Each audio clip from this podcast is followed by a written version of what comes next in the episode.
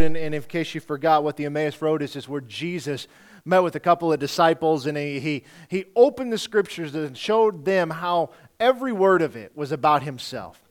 He revealed to them stuff that they hadn't seen. And it's completely obvious because the difference between Acts 1 with Peter and then the times of Jesus' life before his death with Peter are night and day. Because in Acts 1, he picks up on something that we have to replace one of the disciples. And he goes to some obscure passage out of Psalms two of them actually, to show how we have to have a 12th disciple. That tells me something. That the Holy Spirit was inside of Peter, because you see that at the end of the book of John, that Jesus breathed on him, said, Receive the Holy Spirit. The baptism in the Holy Spirit happens in Acts 2.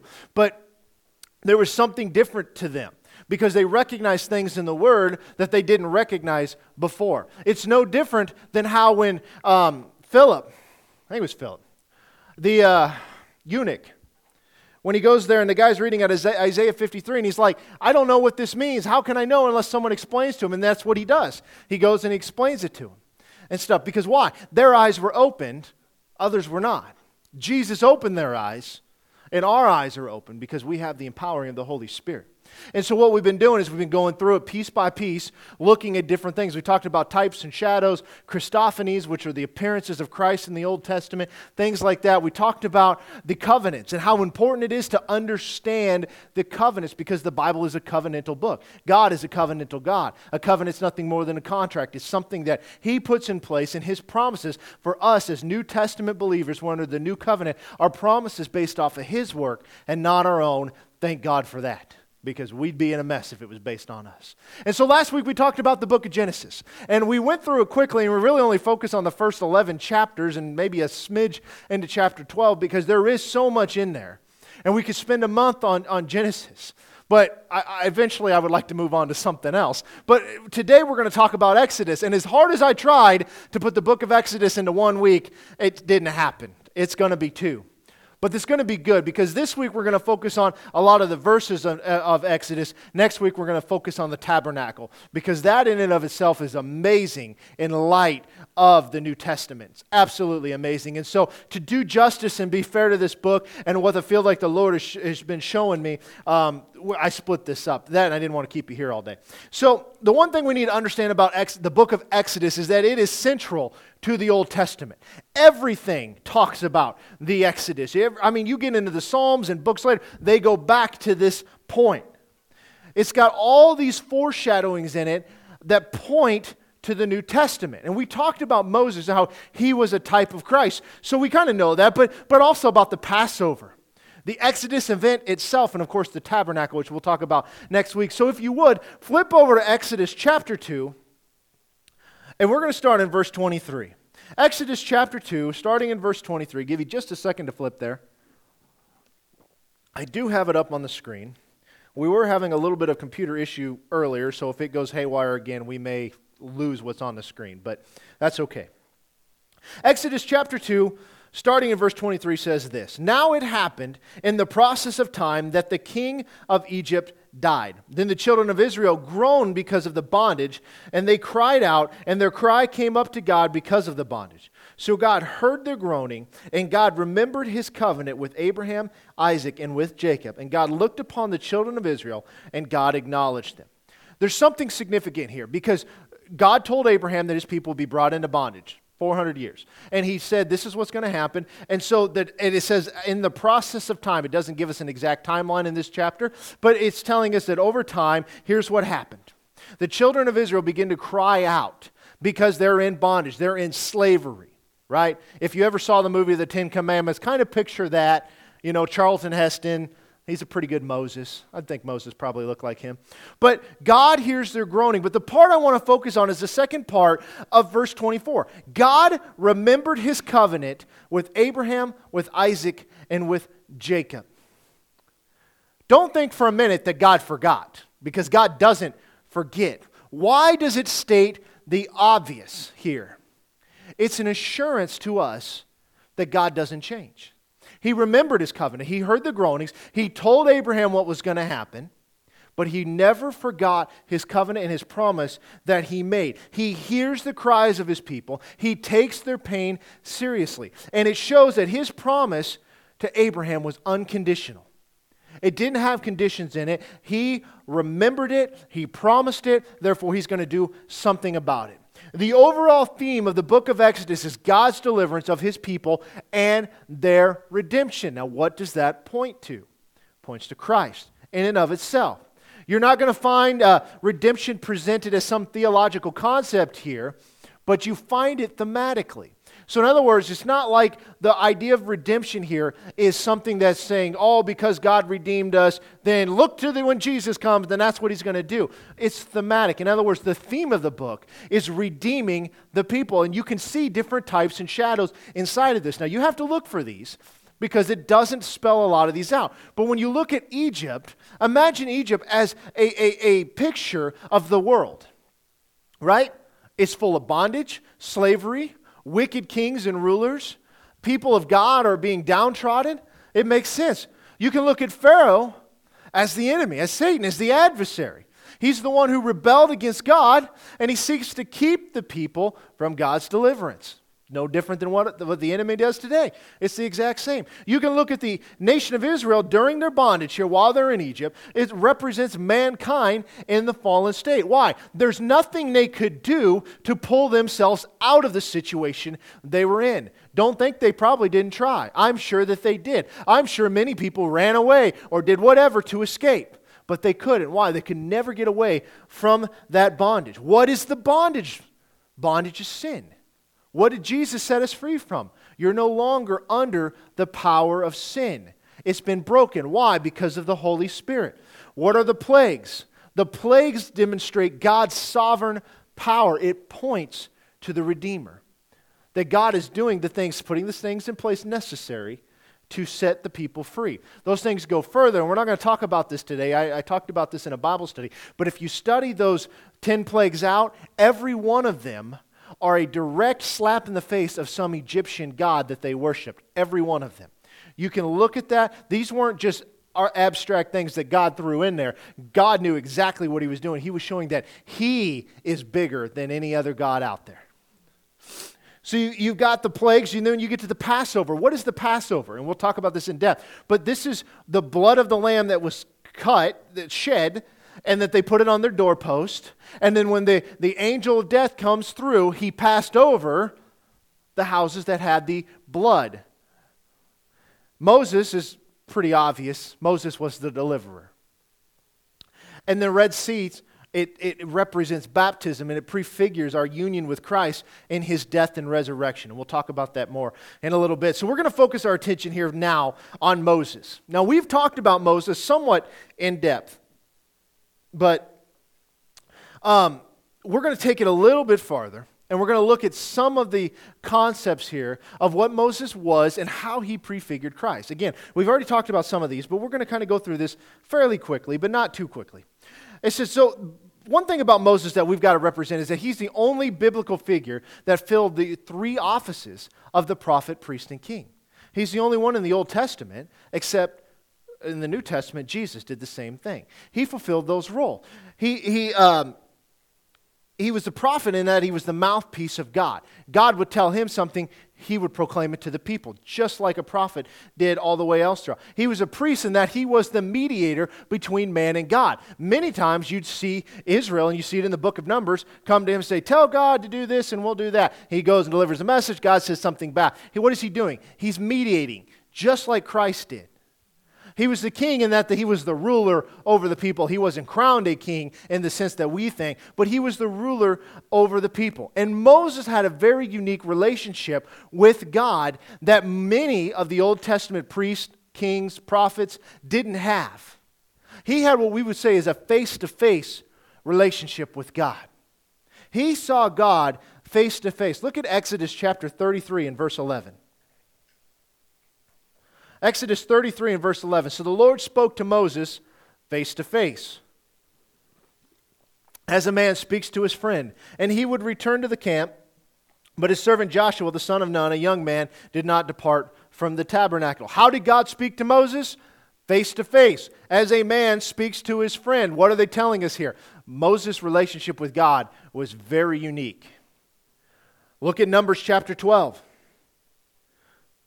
verses 6 through 8. Then he said, He being God, Hear now my words.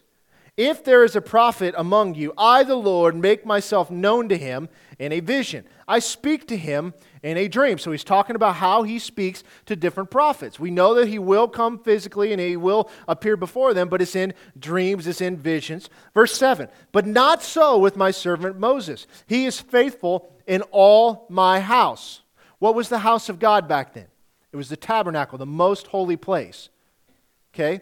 Verse 8 I speak with him face to face, even plainly, and not in dark sayings, and he sees the form of the Lord. Why then are, were you not afraid to speak against my servant Moses? Now, we don't, the last part of that is irrelevant to what we're doing today. But he talks to him face to face. He says, I talk to him plainly. I just lay it out there. I'm not giving him strange visions that need to be interpreted, I'm not giving him dreams that need to be interpreted. I'm just telling him like it is. Moses had a very unique relationship with God. And most of the typology that we see with him is based off of Moses' life events, not his direct relationship with God. It's, if you look at these, you will see it. And so we're going to go through. I'm just going to give you a list. I did this with Joshua last week. I'm going to give you a list with Moses because we've talked about Moses somewhat. And so I don't want to spend all my time here, but I want, I want you to see some of the things that correspond with Christ. The first one is that as a child, he was endangered, but he was rescued. And I think I've got, yeah, I've got these up and I've got the passages there that you can go and look at the comparisons. He was in danger, but he was rescued as a child. He was chosen to be saviors and deliverers of their people, both Jesus and Moses, both of them were. They were the saviors and deliverers. They set their people free. They were both rejected by their people. They both did battle with the enemy. They both fasted for 40 days. They both took control of the sea. They both fed the multitudes. Both of their faces would radiate with the glory of God. Both of them were an advocate for their people, a mediator, if you will. Both of them would intercede for their people. They both engaged in healing ministries, primarily leprosy with Moses. And they both chose 12 messengers, and I found that unique when I started looking at that that they both happen to choose 12. And these are just some. There are dozens of these things that you could go through and you can line these things up and look at the, the comparisons. And even in the New Testament, it compares Moses with Christ. We've looked at that before. That's why we're not going to spend a lot of time here. But the bottom line is, is when we look at the book of Exodus, this is laying the foundation of the redemption of mankind. It started with Abraham. You see, the whole, the first 11 chapters, you can find everything you need theologically in those first 11 chapters. But you see the, the, the, creation, you see the fall, you see God dividing the world, you see Him choosing for Himself a nation in Israel through Abraham, and here you see God setting His people free.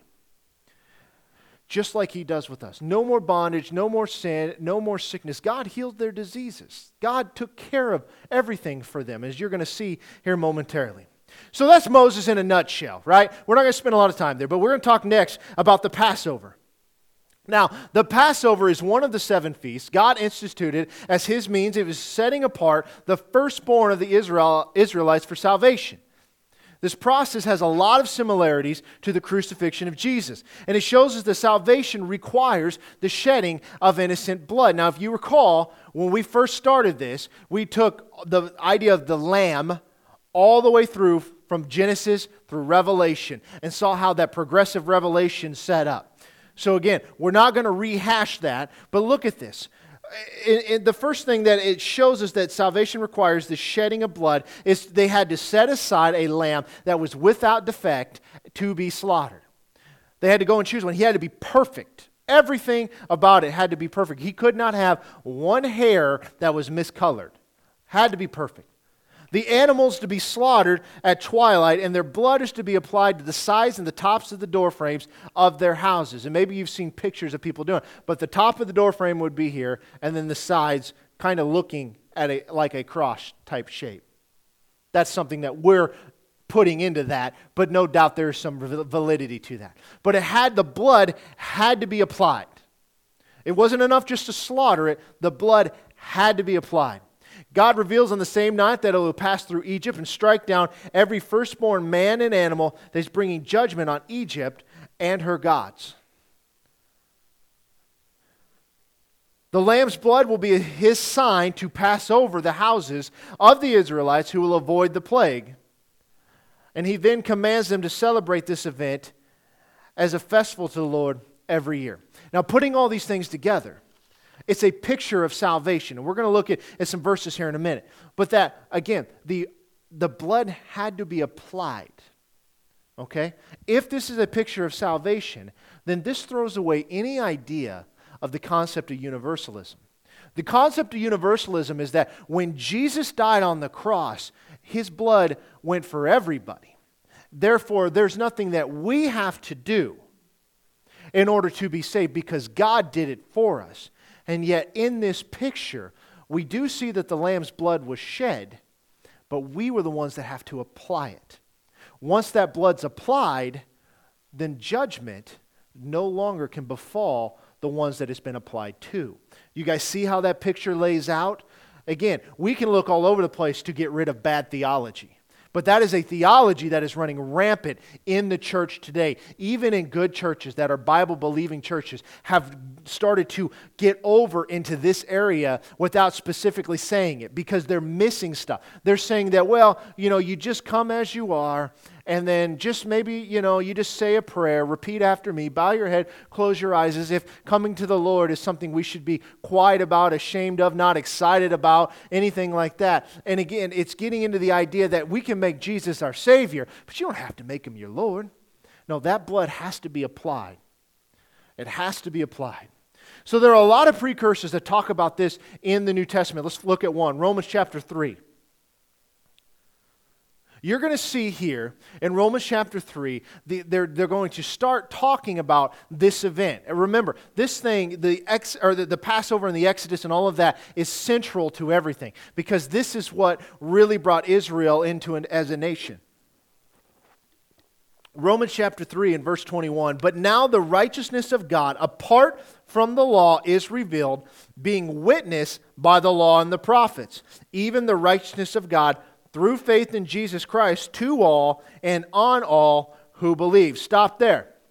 This is separating the idea because we're Jews, we're made right with God. No, he's saying this is apart from the law, but it is through faith in Jesus Christ. What does faith in Jesus Christ do? It applies to the blood.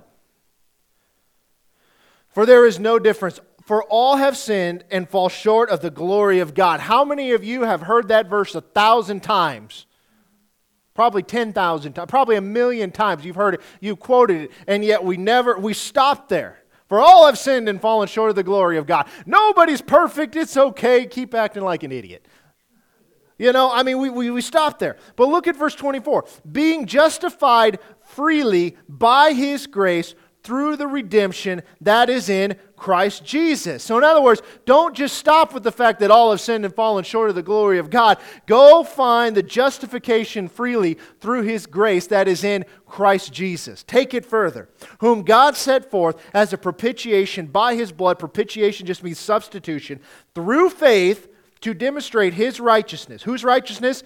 God's righteousness. How do we see it? Through faith because in his forbearance, God had passed over the sins that were previously committed to demonstrate at the present time his righteousness, that he might be just and the justifier of the one who has faith in Jesus. How many times did it say the word faith there? A whole bunch. I didn't count them. You can do it on your own time. But he is the one who's just. He is the one who's the justifier. All we have to do is use our faith in the blood, which means we just applied it. It's faith in Him. But He is the one who passed over the sins. This is pointing back to Exodus 12. It's pointing back to this event. This is Paul talking. You know Paul knows this. Look at John 1 and 29. And we've said this before. The next day, John saw Jesus coming toward him and said, Behold, it's the Lamb of God who takes away the sin of the world. We talked about that when we went all the way through developing that lamb concept. But who was the Lamb of God that took away the sin? It was Jesus.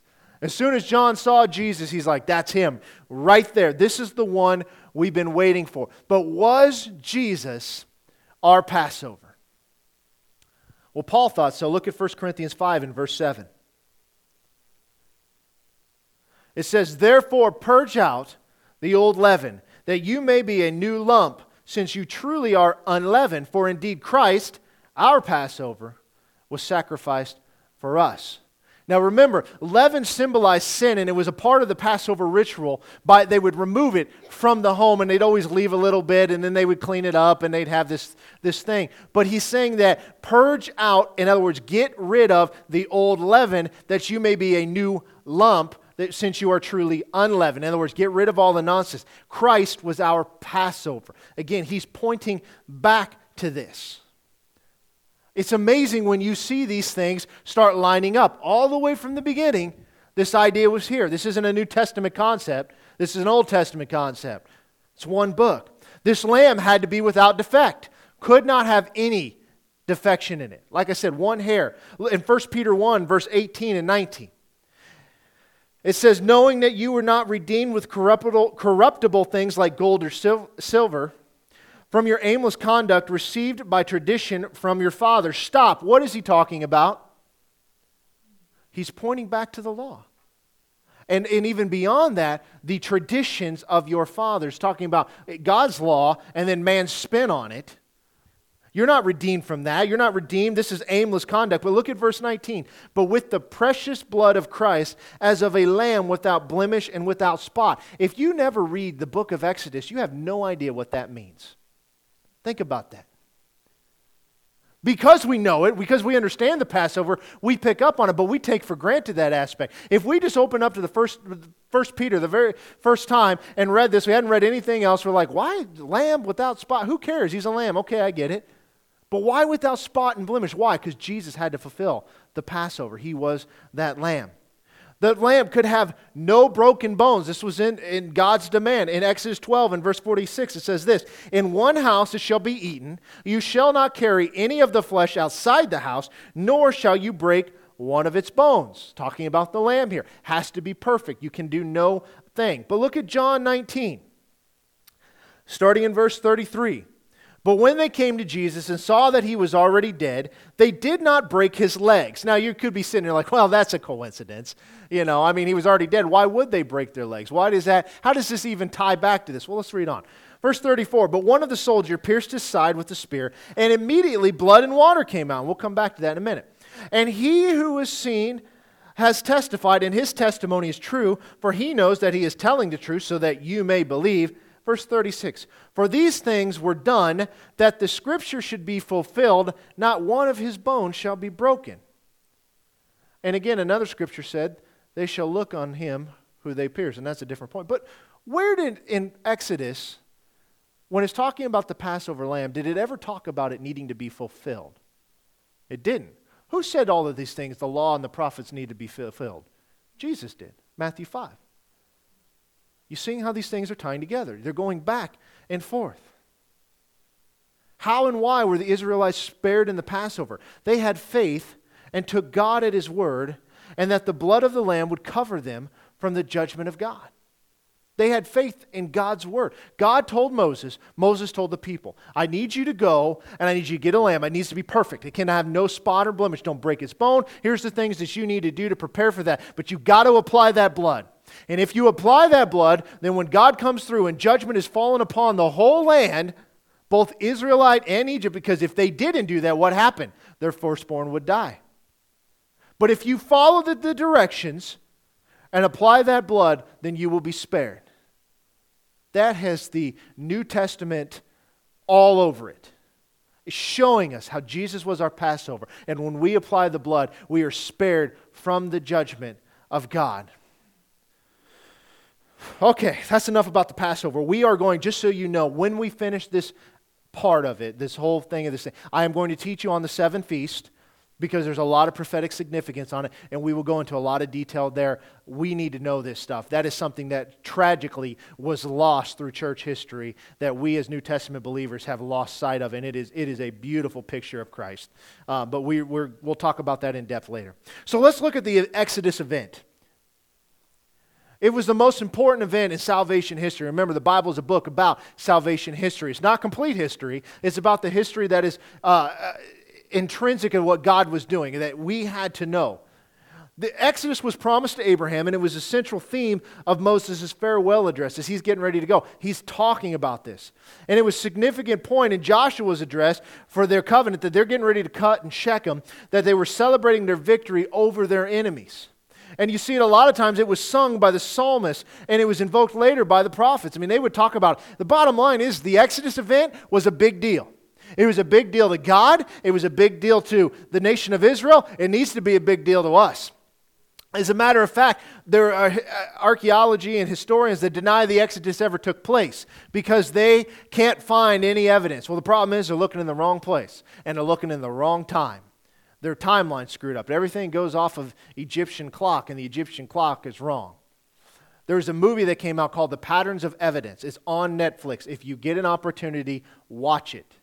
It is fantastic. I went down to St. Joe and watched it when they had a one night release, and I happened to catch it two days before. I'd never even heard of it. It was three hours long. It was worth every minute. That guy goes through and shows how you can trace the Exodus and finds the history and the archaeology, and it's incredible. You need to see it. It's very well done.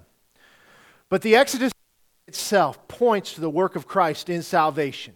It represents judgment on the world and salvation for God's people. They would leave Egypt, and they had Pharaoh's blessing when they did this, but he would later change his mind right? He's like, What are we doing? Why are we letting these people go? And so, as they're escaping the Egyptians, they begin to chase them down, and then they come to the Red Sea. And we know that story, but I want to read it. Okay? I don't want to take for granted that we all know where we're at in this and we've all seen it. So, flip over to Exodus chapter 14. Exodus chapter 14, we're going to read a lot here. It is up on the screen. We're going to start at verse 5. So, this is after they've released them. This is the part where Pharaoh's getting ready to change his mind. Now, it was told that the king of Egypt that the people had fled, and the heart of Pharaoh and his servants was turned against the people, and they said, Why have we done this, that we have let Israel go from serving us? So he made ready his chariot and took his people with him. Also, he took 600 choice chariots and all the chariots of, the Egypt, of Egypt with captains over every one of them. And the Lord hardened the heart of Pharaoh, king of Egypt, and he pursued the children of Israel. And the children of Israel went out with boldness. So the Egyptian pursued them, all the horses and chariots of Pharaoh, his horsemen and his army, and overtook them camping by the sea besides Pi, and I'm going to attempt to say this, Hahiroth, before Baal Zephon. Verse 10 And when Pharaoh drew near, the children of Israel lifted their eyes, and behold, the Egyptians marched after them. So they were very afraid. And the children of Israel cried out to the Lord. Then they said to Moses, Because there were no graves in Egypt, have you taken us away to die in the wilderness? Why have you so dealt with us to bring us up out of Egypt? They just get relieved from, released from slavery and they're already whining. Ten minutes later. Didn't take long. It's like kids, right?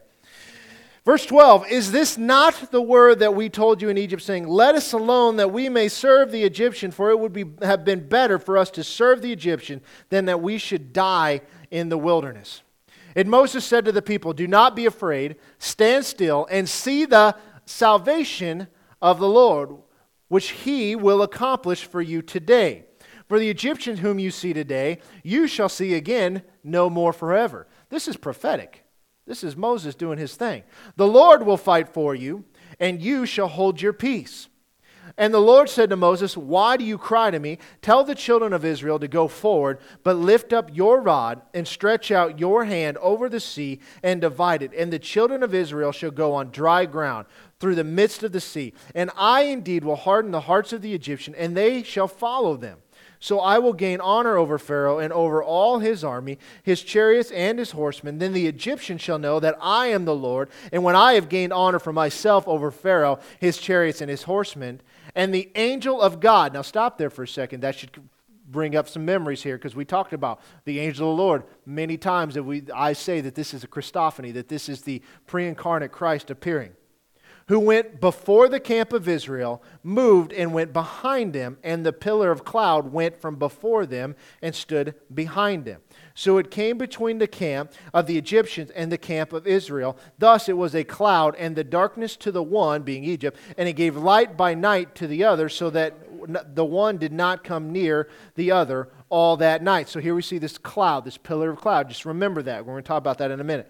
Then Moses stretched out his hand over the sea, and the Lord caused the sea to go back by a strong east wind all that night, and made the sea into dry land and the waters were divided. So the children of Israel went into the midst of the sea on the dry ground, and the waters were a wall to them on their right hand and on their left. And the Egyptians pursued and went after them into the midst of the sea, all Pharaoh's horses, his chariots, and his horsemen. Now it came to pass in the morning watch that the Lord looked down upon the army of the Egyptians through the pillar of fire and cloud and he troubled the army of the Egyptians, and he took off their chariot wheels, so that they drove them with difficulty. And the Egyptians said, Let us flee from the face of Israel, for the Lord fights them against the Egyptian. I mean, I don't know about you, but when I was growing up, I didn't picture God popping the wheels off the chariots to give them that much harder of a time. I mean, that's just, I don't know, interesting to me.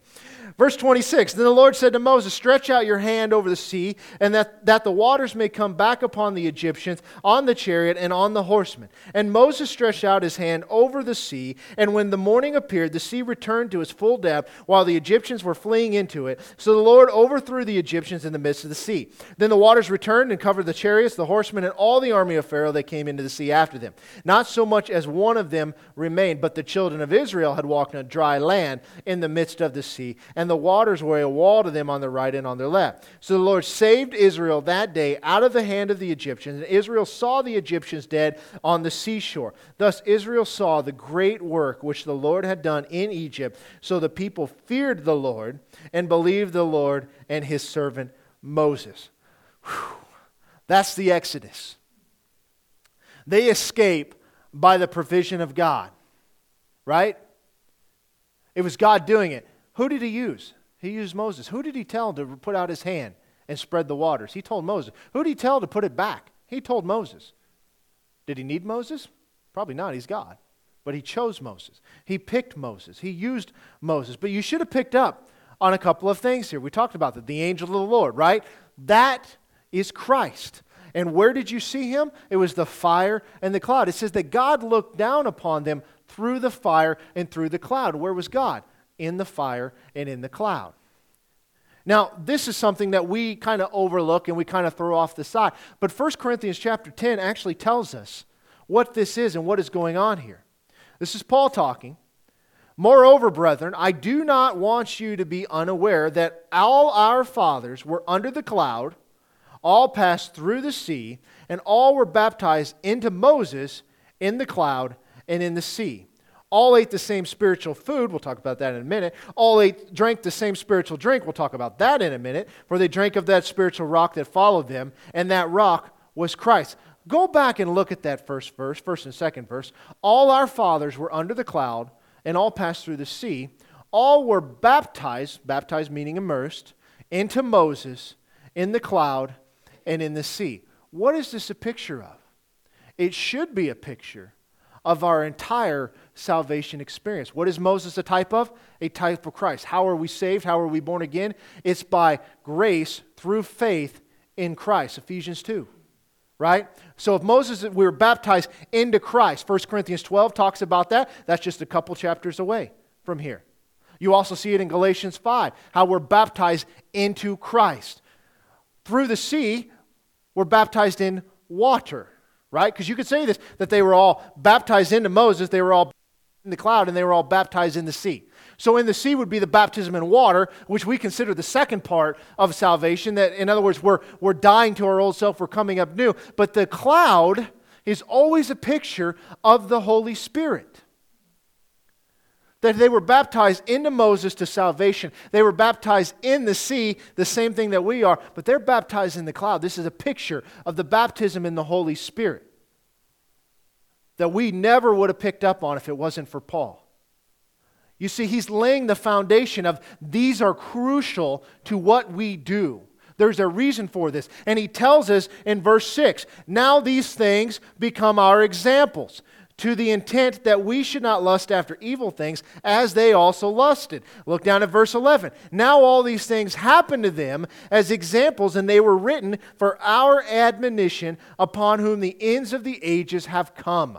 Why were these things written down? He's talking back to the events of Moses. Why were they written down? It's for our benefit, so that we could see it So we could come up, we not come up with some new theology in the New Testament. No, the new theology in the New Testament always has the foundation of the old. It points back to the beginning.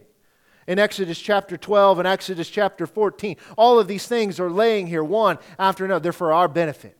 We should see the salvation, the baptism in the Christ. We should see the baptism in the water, and we should see the baptism in the Spirit.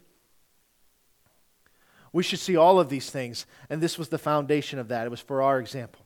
All right, so it talked about they were all baptized into Moses in the cloud and the sea, all ate the same spiritual food. Let's talk about that. That's manna, right? In Exodus chapter 16, starting in verse 2. Exodus 16 and verse 2. And they journeyed from Elim Elim, and all the congregation of the children of Israel came to the wilderness of Sin, which is between Elim and Sinai, on the 15th day of the second month after they departed from the land of Egypt. So they're two and a half months gone, not that long. Then the whole congregation of the children of Israel complained against Moses and Aaron in the wilderness, and the children of Israel said to them, Oh, that we had died by the hand of the Lord in the land of Egypt, when we sat by the pots of meat and when we ate bread to the full, for you have brought us out into this wilderness to kill this whole assembly with hunger. The Exodus, the Red Sea thing, was two chapters prior to this. I mean, two chapters in, they're already whining again. After they saw what happened to the Red Sea, what did it say? Look back to the last verse. Then Israel saw the great work which the Lord had done in Egypt, so the people feared the Lord and believed the Lord and his servant Moses, and they forgot two chapters later. Sound like anybody you know? Don't look around. Then the Lord said to Moses, Behold, I will rain bread from heaven for you, and the people shall go out and gather a certain quota every day, that I may test them whether they will walk in my law or not. And it shall be on the sixth day that they shall prepare what they bring in, and it shall be twice as much as they gather daily. Then Moses and Aaron said to the children of Israel, At evening you shall know that the Lord has brought you out of the land of Egypt, and in the morning you shall see the glory of the Lord. For he hears your complaints against the Lord. But that what are we?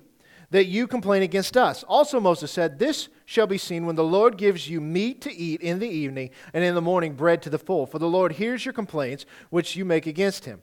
And what are we? Your complaints are not against us, but against the Lord. Then Moses spoke to Aaron, Say to all the congregation of the children of Israel, Come near before the Lord, for he has heard your complaints.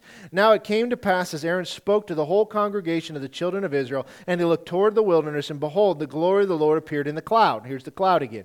And the Lord spoke to Moses, saying, I have heard the complaints of the children of Israel. Speak to them, saying, At twilight you shall eat meat, and in the morning you shall be filled with bread, and you shall know that I am the Lord your God. So it was that, that quails came up at the evening and covered the camp, and in the morning the dew lay all around the camp. And when the layer of the dew lifted, there on the surface of the wilderness was a small round substance as fine as frost on the ground. So it was tiny. So when the children of Israel saw it, they said to one another, What is it? For they did not know what it was. And Moses said to them, This is the bread which the Lord has given you to eat. Okay, so this is the idea of manna. This is where it comes from. It talks about it in the New Testament, but more importantly, again, they point back to this. In fact, manna is in the Ark of the Covenant, which we will talk about next week. But it was, it was important that, enough that it was placed in there, so it has significance. The manna represents Christ in two different ways. First, it represents God's provision, right? God took care of their needs. He provided for them all along the way. All, even when they're, they're out in the wilderness for 40 years, He provides for them. Their sandals don't wear out. They never have a lack. They always have what they need. But also, it points to another thing, and this is where you have to go into the New Testament to find this, is Christ is all the people need. Manna is pretty much their sole nourishment until they enter into Canaan, and that's where they stop eating it. But we can see that God's provision here, but how does manna point to Christ? Well, let's look. John chapter 6 and verse 30. Therefore they said to him, what sign will you perform then that we may see it and believe you? He's talking to Jesus. What work will you do? Our fathers ate the manna in the desert. As it is written, He gave them bread from heaven to eat. We just read that verse. Then Jesus said to them, Most assuredly I say to you, Moses did not give you the bread from heaven, but my Father gives you the true bread from heaven. For the bread of God is He who comes down from heaven and gives life to the world. Who is he? It's Jesus.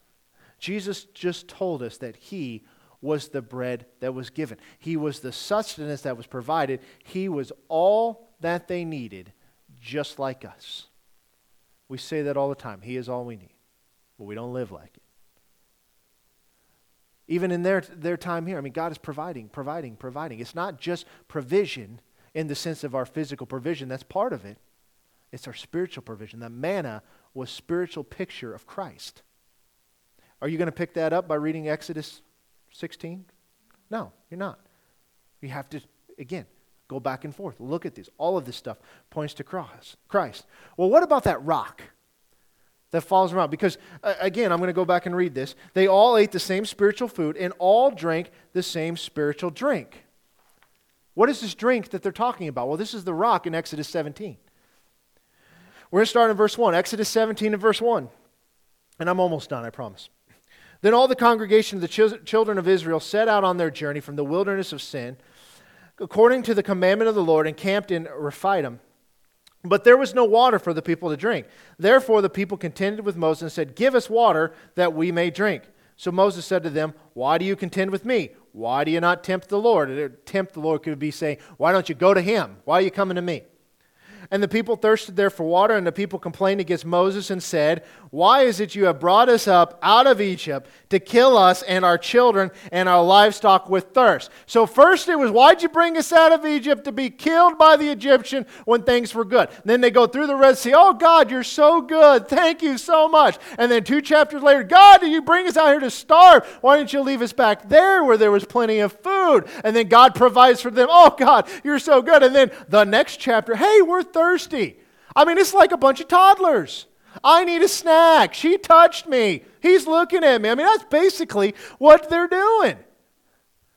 Oh, all right. Where did I leave off? Sorry. I have I have kids. Can you tell? It's like just it's just rolling. Uh, okay, verse 4. So Moses cried out to the Lord, saying, What shall I do with this people? They are almost ready to stone me. And the Lord said to Moses, Go on before the people and take with you some of the elders of Israel. Also take in your hand your rod with which you struck the river, and go. Behold, I will stand before you there on the rock in Horeb, and you shall strike the rock, and water will come out of it, that the people may drink. And Moses did so in the sight of the elders of Israel. And you will see this same rock mentioned again in Numbers chapter 20. And we will talk about that when we get there. So just know that it is mentioned here twice. But that time he's told to speak to the rock. This time he's told to strike the rock. And that's significant. This is why Moses didn't get, in, get to enter in the promised land in Numbers chapter 20, because he struck the rock where he was told to speak to it. So, this rock, how on earth does this rock point to Christ? Well, we've actually already read it but you may not have picked up on it. 1 Corinthians 10, chapter 1, or chapter 10, verse 1 again. Moreover, brethren, I do not want you to be unaware that all our fathers were under the cloud, all passed through the sea, all were baptized into Moses in the cloud and in the sea, all ate the same spiritual food, all drank the same spiritual drink, for they drank of that spiritual rock that followed them, and that rock was Christ. Paul tells us directly who the rock was. It was Christ. He doesn't say it was a type of Christ. He says he doesn't say it was like Christ. He says that it was Christ. Is this a Christophany? According to Paul. He doesn't give any analogous language here. He doesn't say it was like it was saying that and this rock apparently follow them all the way through because you see it again in Numbers 20. This is a Christophany. But what does this have to do with Christ? I mean, how is it a type of Christ? How is it pointing to Jesus? Well, let's look at John chapter 19. I'm going to ask you to flip to the next couple ones if you would, because I'd like you to, to underline some stuff and write some stuff down. If you would, if you can.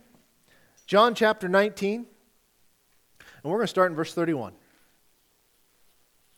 John 19 and verse 31. Therefore, because it was the preparation day that the body should not remain on the cross on the Sabbath, for that Sabbath was a high day, the Jews asked Pilate that their legs might be broken and that they might be taken away.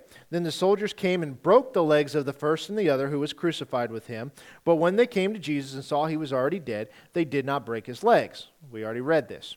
But one of the soldiers pierced his side with a spear, and immediately blood and water came out, and he who is seen has testified his testimony is true, and he knows that he is telling the truth so that you may believe. So John's laying out an, an, argument here. These people saw this, and the reason they saw that is they're telling you the truth, so you can believe their eyewitness. But what about this whole concept of the spear going in and blood and water flowing? There's a physical aspect to it, certainly, because the blood and the water will separate when somebody dies, no question about that. But when we look at the rock and we start bringing in what Jesus says about this water, what is the blood of Christ? Well, we saw earlier that it is redemption, right? It has to be applied.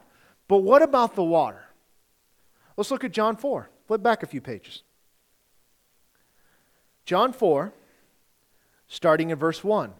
Therefore, when the Lord knew that the Pharisees had heard that Jesus made and baptized more disciples than John, this is John the Baptist, though Jesus himself did not baptize but his disciples, he left Judea and departed again to Galilee. But he needed to go through Samaria. And one thing you need to note they did not go through Samaria, they went around Samaria. Jesus needed to go through Samaria because Jesus had work to do there. So he came to a city of Samaria, which is called Sychar, near the plot of ground that Jacob gave to his son Joseph. You'd have to go back to the Old Testament to find that. Now Jacob's well was there, and Jesus, therefore, being wearied from his journey, sat thus by the well. It was about the sixth hour. A woman of Samaria came to draw water. Jesus said to her, Give me a drink, for his disciples had gone away into the city to buy food. Then the woman of Samaria said to him, How is it that you, being a Jew, ask a drink from me, a Samaritan woman? For Jews have no dealings with Samaritans. Okay, see what I was saying before? They hated each other. Jesus answered and said to her, If you knew the gift of God and who it is who says to you, Give me a drink, you would have asked him, and he would have given you living water. The woman said to him, Sir, you have nothing to draw with, and the well is deep. Where then do you get the living water? Are you greater than our father Jacob, who gave us the well and drank from it himself, as well as his sons and his livestock? And Jesus answered and said to her, Whoever drinks of this water will thirst again. But whoever drinks of the water that I shall give him will never thirst. But the water that I shall give him will become in him a fountain of water springing up into everlasting life. Now remember, think about that rock. In the same, they drink the same spiritual drink. You see, Paul is telling us there's spiritual application here, not just physical. So who gave the water? It was Christ, right? He gave the water. He was saying that if you come to me, that you'll never thirst in because the water that I give you, the spiritual water that I give you, that's what Paul's talking about, is living water. So we know who gives the water certainly is Christ. But what is the water? Look at John 7. John chapter 7, just a couple chapters later, starting in verse 37. On the last day, that great day of the feast, Jesus stood and cried out, saying, If anyone thirsts, let him come to me and drink. He who believes in me, as the scripture has said, out of his heart will flow rivers of living water. But this he spoke concerning the Spirit, whom those believing in him would receive, for the Holy Spirit was not yet given, because Jesus was not yet glorified. What is the water? It's the Holy Spirit. You see, even back in Exodus, it's pointing ahead to all of these things. And if we do a good job of using proper exegesis and going through Scripture, we will pick up on all these things because they're there. I mean, these are breadcrumbs all the way throughout. The problem is, is we don't chase them. We stop it, for all have sinned and fallen short of the glory of God. We don't go beyond that. Well, what are you talking about? We don't read something about on the great, in, verse 30, on the great day of the feast. Well, what feast? What great day? What are you talking about? How can we figure out what that day is? Why does it matter? What is the significance? We stop. But we see all of this stuff pointing to Christ, and all of this stuff a picture of our salvation experience, or at least what it should be. That we're baptized into the body, that we're baptized in water, and that we're baptized in the Spirit for what purpose? That the living water would reside in us. Yes, the Holy Spirit comes in us when we're born again. But that living water that feuds from us, that just comes out of us, can only become from the baptism in the Holy Spirit when we're given to, to Him. You see, Christ laid out all of these things for our benefit. Why are all these things written down? So that we can look at them, so we can see them, so we can learn from them, so we can study them, so that we can use our Bible and say from beginning to end, it's got one common principle, one common theme. It's the blood of Christ, it's salvation history.